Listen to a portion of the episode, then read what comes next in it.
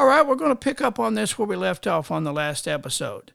And one of the things we need to talk about on November 20th, 1963, two days before the assassination, a man named William Caster, who worked for an insurance company that had an office in the Texas School Book Depository building, brought two weapons into the building a 22 rifle that he had bought for his son and a 30 6 Mauser. Caster showed these weapons to Roy Truly, the Texas School Book Depository supervisor, and other Texas School Book Depository employees. According to Caster, he put the weapons back in his car. Now, how do we know this? Because Lee Oswald told the police that someone had brought weapons into the building. So the police go to Roy Truly. Truly says yes, the man brought the weapons in to the book depository. People looked at him and he took the weapons back out. But now, why would the police ask Oswald this question if the only gun is the, is the Carcano? Did uh, did anybody ever go to Mr. Caster and say, "Hey, uh, we know you brought these weapons in. Um, you say you took them back home. Can you can you show them to us just just to uh, to clarify things?" Of course not. That would be too easy. He testified before the Warren Commission, told them exactly the same thing. He brought the weapons in, showed them to the employees, took the weapons into his car, took them back home.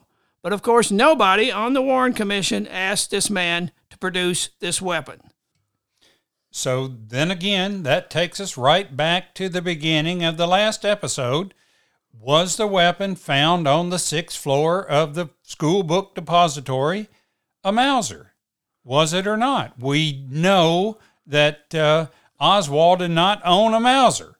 So was that weapon a Mauser? And if it was, then that complicates the whole conspiracy theory. Again, but why would the police ask him this question? I have no idea.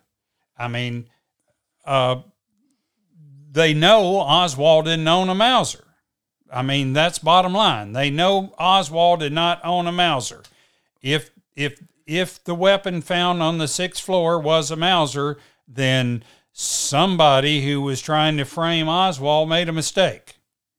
Now, when Lee Oswald ordered this Carcano, he doesn't order a clip. He doesn't order any ammo. Winchester stopped making ammo for this in 1948. The ammo was rare. Had he ordered a clip, the ad says they would have thrown in a box of ammo for free. He doesn't order that because he has no intention of ever firing this weapon. This weapon was ordered as part of an ATF operation that Lee Oswald was involved in, and it was designed to find out how easy it was to get these weapons through the mail, and it was obviously easy. He ordered it under the name Hidell. The box, the PO box is under his name. Somebody picks this weapon up. Of course, there's no signature or anything for it. Of course not. And in January 1963, Senator William Dodd had opened an investigation on this ATF investigation, ordering these weapons through the mail. On January 27th, 1963, Alex Hidell ordered a pistol from this company called Seaport Traders in San Diego. This is the gun that Oswald had on him when he was arrested in the theater. This order of this weapon is documented in this congressional investigation. Nobody ever saw Oswald with this weapon. Ruth Paine and her husband, they both say they signed affidavits saying they'd never seen these weapon, this weapon. The only thing we have are these pictures of him that were supposedly taken by his wife in the backyard. And of course, there's a lot of controversy about that.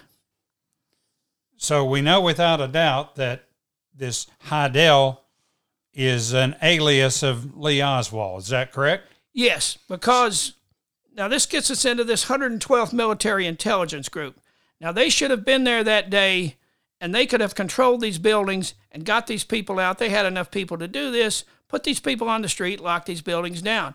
They were told to stand down, that they weren't needed. Some of these men showed up anyway. Some of them were in the motorcade. There was a man named James Powell. He was on the street. When he hears the shots, he runs into the Texas School Book Depository and calls his supervisor, a man named Colonel Jones, at the 112th Military Intelligence Group in San Antonio. And of course, while Powell's in the building, is when the police are clearing the Texas School Book Deposit building out, and when they lock the building up, James Powell, of course, gets locked inside the building. Imagine that. So then he later calls Jones back after Oswald's been arrested, and he tells Jones that the name of the man that's been arrested is Hidell. Colonel Jones calls the FBI at 3:15 p.m. on November 22, 1963, and tells the FBI that the 112th Military Intelligence Group has a file on Lee Oswald and they have a file on Alex Hidell. Now, when the Warren Commission asked to see these files, of course, they've been accidentally destroyed. Don't you hate it when that happens? So uh, Oswald, under the name Hidell, ordered this uh, Mannlicher Carcano rifle, 36 inch. Somewhere down the line, after the uh, supposedly uh, Mauser was found, they come up with a uh, Mannlicher Carcano rifle, which, according to you, is a 40 inch Mannlicher Carcano, which wasn't available when Oswald, under the name Hidell, ordered his rifle without a clip or ammo. So, where did this rifle come from? We don't know, but the rifle that was that rifle was not available at the time that Oswald ordered the rifle. Now, according to the Warren Commission, this is their explanation for this that the Klein Sporting Goods sent the 40 inch rifle instead of the 36 inch rifle, but didn't charge Oswald any extra money for the more expensive rifle and didn't even bother to contact him and tell him that they were going to send out this 40 inch rifle, which is absolutely stupendously stupid and ridiculous. Thank you, Gerald Ford. So it might have went from uh, $12.88 to what, like 14, 15 bucks? But anyway, whatever it was, it was a heavier weapon, and they send it out without any other charges or shipping charges, or they don't even bother to inform Oswald that they're sending him a rifle that he may not even want. So where did the uh, the clip and ammo come from? Uh, unknown. Now, now the only place in Dallas where Oswald could have got ammo for the Carcano was at this place called Mason's Gun Shop, 7402 Harry Hines Boulevard, 4.9 miles from the Texas School Book Depository. And it's owned by this man named John Thomas Mason. Now, Lloyd, I showed you the picture of Mason along with a picture of Oswald. And what would you think about this? Well, there's no doubt at a at a quick glance, one could be confused for the other. If you saw one and then saw Oswald, you might think that it was him. Well, if if you if you saw him from a distance, if Yeah. you saw him on a street, a quick glance, yeah, you you could confuse one Yeah. for the other. There's Now- no doubt. Now, this John Thomas Mason, he was actually in jail up until November the 21st for selling weapons to an undercover ATF agent. He mysteriously gets out of jail on the 21st. So this guy was out there on the street, a guy who looks a lot like Lee Oswald. If you only saw him one time, and then you saw Oswald on TV, they're very similar. And this is the only place he could have gotten ammo for the Carcano. And he shows up with four bullets. That's all. No other no other ammo was ever found in any of Oswald's possessions. So all he has shows up with to kill the president is four bullets. They never found any other ammo in any of Oswald's possessions. And of course, we were talking about this Mannlicher Carcano or Mauser. Well, here we have a document that indicates another weapon a Johnson semi automatic 30 6 rifle suspected of having been used in the assassination. The day after the assassination, an FBI agent questioned a man named Richard Hathcock who had kept the rifle in his office for a while. Among other things, the agent wanted to know if Hathcock had an employee named Roy Payne who apparently knew a great deal about the rifle. We read that Hancock said the following In my opinion, that the reason the FBI agent wanted to see Mr. Payne, now this is not Ruth Paine's husband, Michael Paine, this is another person's last name Payne, was because Payne's fingerprints undoubtedly were all over that rifle from his having handled it many times. It is also my opinion that unless that particular rifle had been found near the scene of the crime or in some way involved in the JFK assassination, the FBI would have no interest in it. So, this is a, a whole new area for me. I've never heard anything about this rifle from California. And yeah, I again, so now we're dealing with a third rifle. Why would they send somebody all the way out to California to talk to this man? But it doesn't say from the documents where the weapon was located on the day of the assassination or if they had it in their possession or what is the reason for this. But there had to have been some reason that they would go out to California or send somebody from there to talk to this man about this rifle. Now, this man, Roy Payne, he testified before the House Select Committee on Assassination, and he said that Loran Hall and an unidentified Hispanic man took the weapon from Payne about a week before the assassination. Hall's associate, Gerry Hemming, is also known to have been in Dallas on the day of the shooting, and Hall himself told Hathcock five days prior to the assassination that he had to catch a flight to Dallas. Now, this Hemming and this Loran Hall, this Gerry Patrick Hemming, have long been suspected of being involved in the assassination. So we've covered a lot of territory over two episodes. We've got uh, Mauser versus Carcano. We've got uh, sixth floor of the school book depository versus the roof of the book depository versus the roof of the uh, Dal-Tex building. Uh, the one uh, issue I have is were there two rifles? I don't believe there was. I believe the uh, rifle that was found on the sixth floor of the school book deport, depository, uh, whether it was a plant or not, was a Carcano.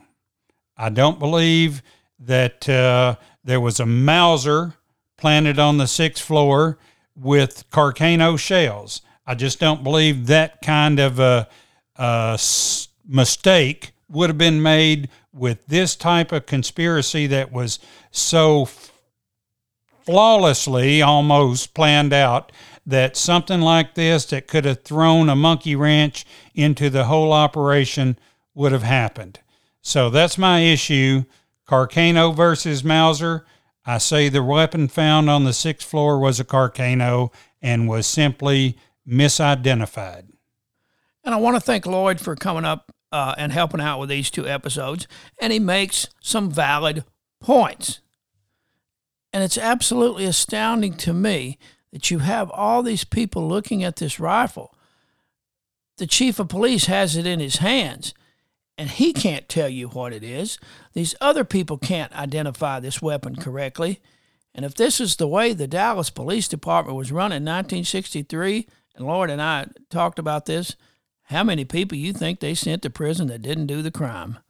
So on November 23rd, when Lee Oswald now he's been arrested, and now the world has been told that the weapon is a Carcano, you have this police officer Weitzman who fills out this affidavit, and in the affidavit he says that the weapon is a Mauser.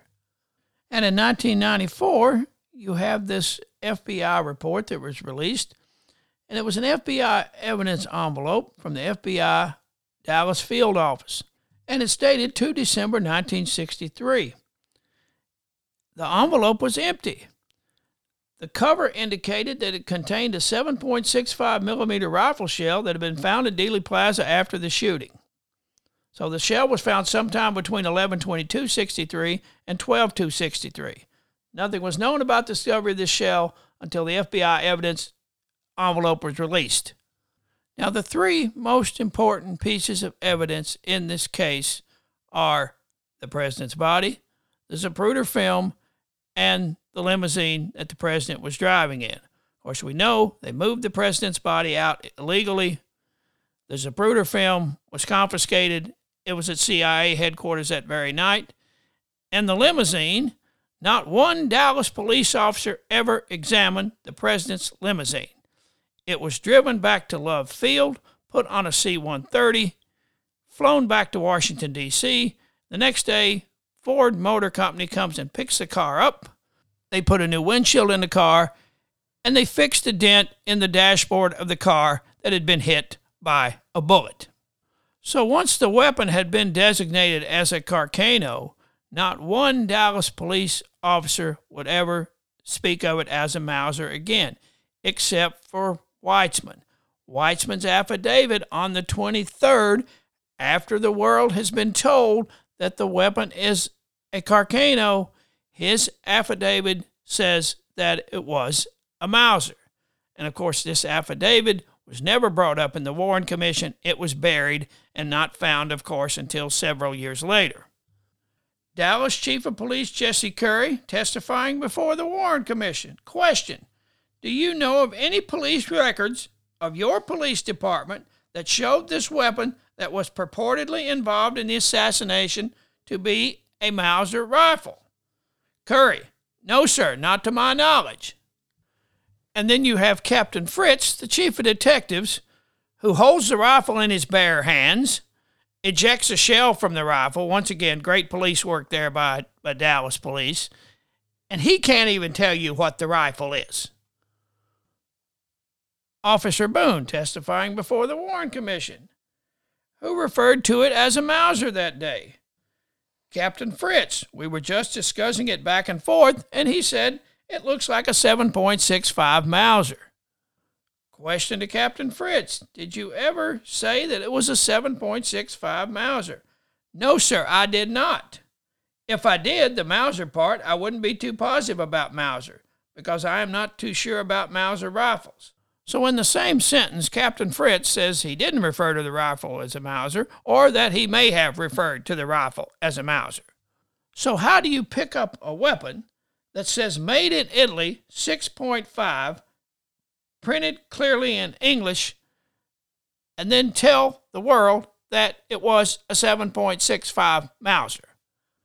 Now, the one thing I think we have learned in these two episodes is that the Dallas Police Department in 1963 was a collection of bumbling idiots, a good old boy network, who were incapable of handling a situation of this magnitude. Not only were they incapable of handling, they didn't want to handle it. Henry Wade, the Dallas district attorney, goes on national television and tells the world that the weapon is a Mauser. But then he tells the Warren Commission that he never even saw the weapon. And then you have Weitzman once again on November the 23rd after Oswald has been arrested and it's been announced that he owns this Carcano that was found on the sixth floor. Weitzman fills out the affidavit, and what does he say? That the weapon was a Mauser. So if there was no Mauser, then if this is just a case of mistaken identity by almost a dozen people, military veterans and veteran police officers who look at a weapon and cannot tell you what it is. And thus, the problem becomes the lack of communication between the Dallas Police Department and their inability to control what was being said, which, of course, forced the Warren Commission to deal with this Mauser Carcano issue. And of course, they had no success in solving this either. Waldo Thayer, a reporter for the Fort Worth Star Telegram, testifying under oath before the Warren Commission. I was at Dallas Police Headquarters shortly after 1 p.m. and observed a meeting between the seven highest ranking members of the Dallas Police Force. When the meeting broke up, I asked the secretary, What's going on? And her answer was, They found a rifle. I asked her where. She said, On the roof of the Texas School Book Depository building. And this article appeared November 23, 1963, in the Fort Worth Star Telegram. Even Jack Ruby, the man who kills Lee Oswald a day later, can't figure out what's going on here. He makes his statement to the police and he says there seems to be some confusion about the rifle. How would Jack Ruby know this? And why would he be interested in this? I still believe there were two rifles, and I base this on Weitzman's affidavit from the 23rd, the CIA document that says the description of a 6.5 caliber Mannlicher Carcano rifle in the Italian and foreign press is in error. And I also believe that there was the second Patsy, because you do not know that Oswald is going to be there that day. And I will get deeper into this in the next episode. And I think this becomes a matter of self preservation.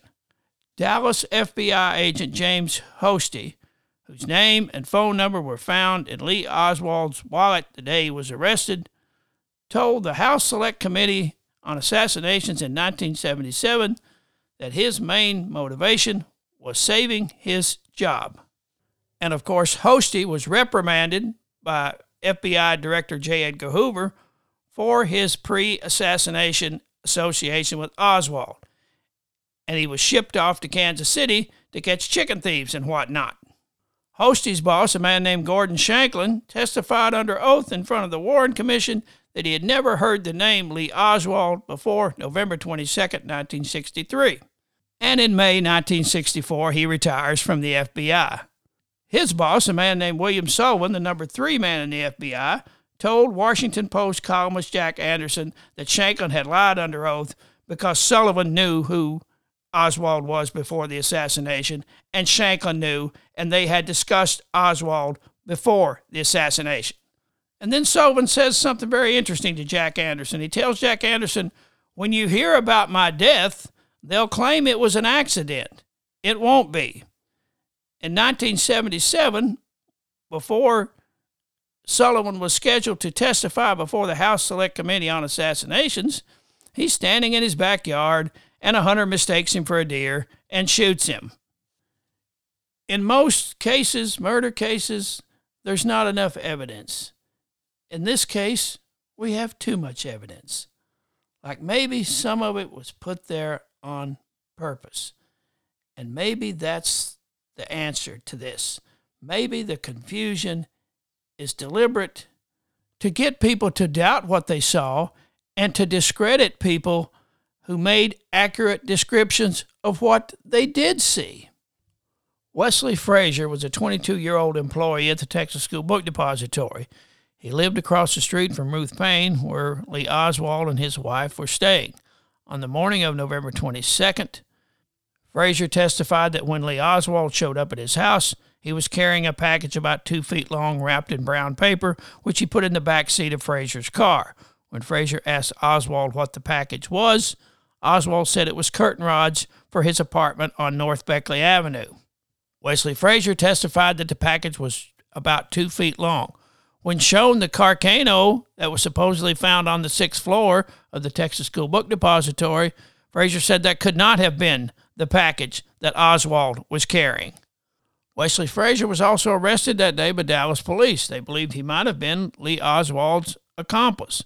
They searched Frazier's home and they confiscated his British 303 Enfield rifle, which is a much better rifle than the piece of crap Carcano. So I think you can see clearly that there's no end to this, there's no explanation for this, any of this. And if you don't believe that there was a second rifle involved in this found on the sixth floor or found somewhere there, then your opinion is just as valid as mine. And of course, this package that Lee Oswald was supposedly carrying with curtain rods in it was never found, which the government says proves that Oswald was carrying the rifle, which of course no one saw him carry this into the building. And about a month or so after the assassination, Ruth Paine is in her garage in Irving, and what does she find? She finds a brown paper package about two feet long, and what is inside the package? Curtain rods. Well, I hope you have enjoyed this episode. And again, this is one of those pieces of this that just there is no answer to. Because the people whose job it was that day and after that day to clear these questions up. For whatever reason, didn't do it. All right, in the next episode, we're going to talk about this man, this Igor Vaganov. Was he the second Patsy, or was he the guy Oswald was supposed to meet in the theater that day? All right, it's shout out time. You know we got him. Uh, we got Don up in Saginaw, Michigan. Don, thanks for listening. Check out episode 51. You'll hear some familiar voices. We got Mike up in Ohio. Hey, we got to give a shout out to the folks at the uh, NSA listening station in Riyadh, Saudi Arabia. Y'all ain't fooling me. And our friends in the UK, Germany, Belgium, Ireland, Australia, Auckland, New Zealand. Thanks to everybody for listening.